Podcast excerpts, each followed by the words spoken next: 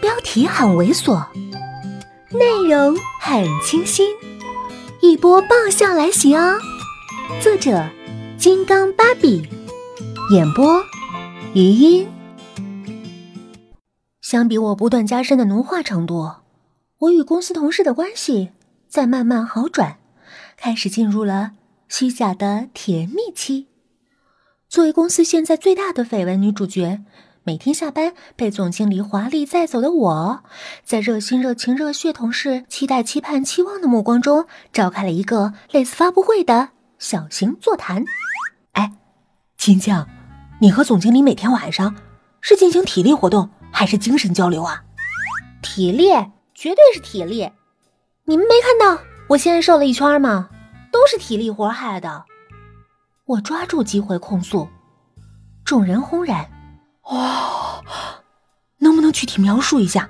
我动手，他动嘴，我泪水连连，他就负责吃了。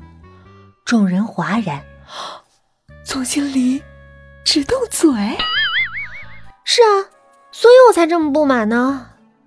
众人嫣然：“总经理的口味。”这么轻，说到这个最可气。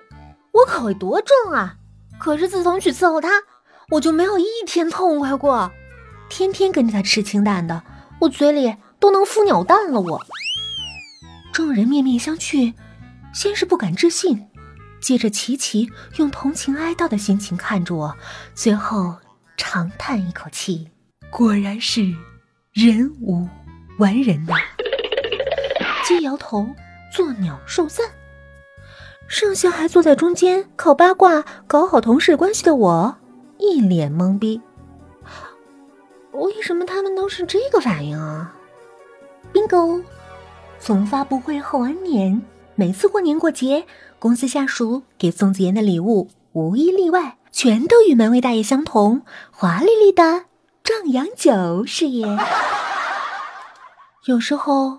我黯然望向天边的飞鸟，它们在天空翱翔，却不留下一丝痕迹。还有那树边茂密的香樟，枝叶繁盛而美好。它们向往着自由，爱着自由，并且也得到了自由。这样想着，我不禁四十五度角仰望天空，泪流满面。留校查看，撑死了也就是四年。可那食材我已经煮完了整整两个厨房，却在第二天又看到了华丽丽的第三个厨房。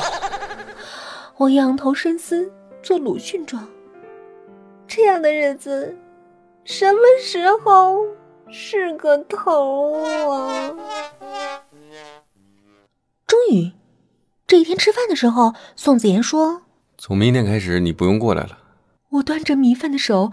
瞬间一松，米饭落在桌子上，不停的打着转儿，几粒洁白晶莹的米粒喷洒出来，一如现在澎湃火热的心情。我的声音都忍不住的颤抖。我说：“为，我为什么？”他看着我微笑。怎么，舍不得？经过这一个多月的相处，我已经可以不用停顿思考就郑重点头，舍不得。特别舍不得，不能不舍不得。以前我不知道我为什么会学做饭，后来我见到总经理您，我才知道，我一个吃着垃圾食品长大的九零后，就是为了能给您填肚子，才掌握了这一传统技能。因为您，我的一生不会因为碌碌无为而感到羞耻，不会因为荒废虚度而感到难过。等到我垂垂老矣的那一天，我会对着我缺了两颗门牙的孙子，展开我满脸菊花的笑，说：“知道吗？你的奶奶。”曾经给他的总经理煮过饭。如果上天再给我一个重来的机会，我会说让我再给总经理煮次饭吧。如果上天一定要加一个时间的话，我希望是一辈子。我说的口水都干了。宋子妍还好心的递过来一杯水，牛饮了一口，从玻璃杯里看到宋子妍变形的脸。这杯子把人扭曲的真厉害，因为我好像看到他在。很幸福的微笑。我放下杯子再看，他还是那副冷冷清清的样子。果然是光线折射在作怪。虽然你这么舍不得，可是公司安排也没办法。耳边传来翻身农奴把歌唱的旋律，一堆扭秧歌的小人儿在我身边翩翩起舞，我饱含热泪。公司有什么安排？下星期不是五一吗？嗯，公司去旅游。我一下子蹦起来，真的？他看我一眼，你很想去？挡住要点的头，很小心的我问：“总经理，您呢？”你很想我去？我是很想旅游的，但是如果有您同行，我还是宁愿宅着。我还没说话，他已经自顾自说：“一般这种活动我是不参加的。”耳边乐声更响，那堆小人儿更欢快了。我叹气：“唉，本来想一边享受祖国山河的美好，一边瞻仰总经理的英姿，看来果真是世间难得两全法，熊掌和鱼。”不能一起吃啊！很遗憾，唉，刻骨铭心的遗憾，遗憾万年的遗，抱憾终生的憾。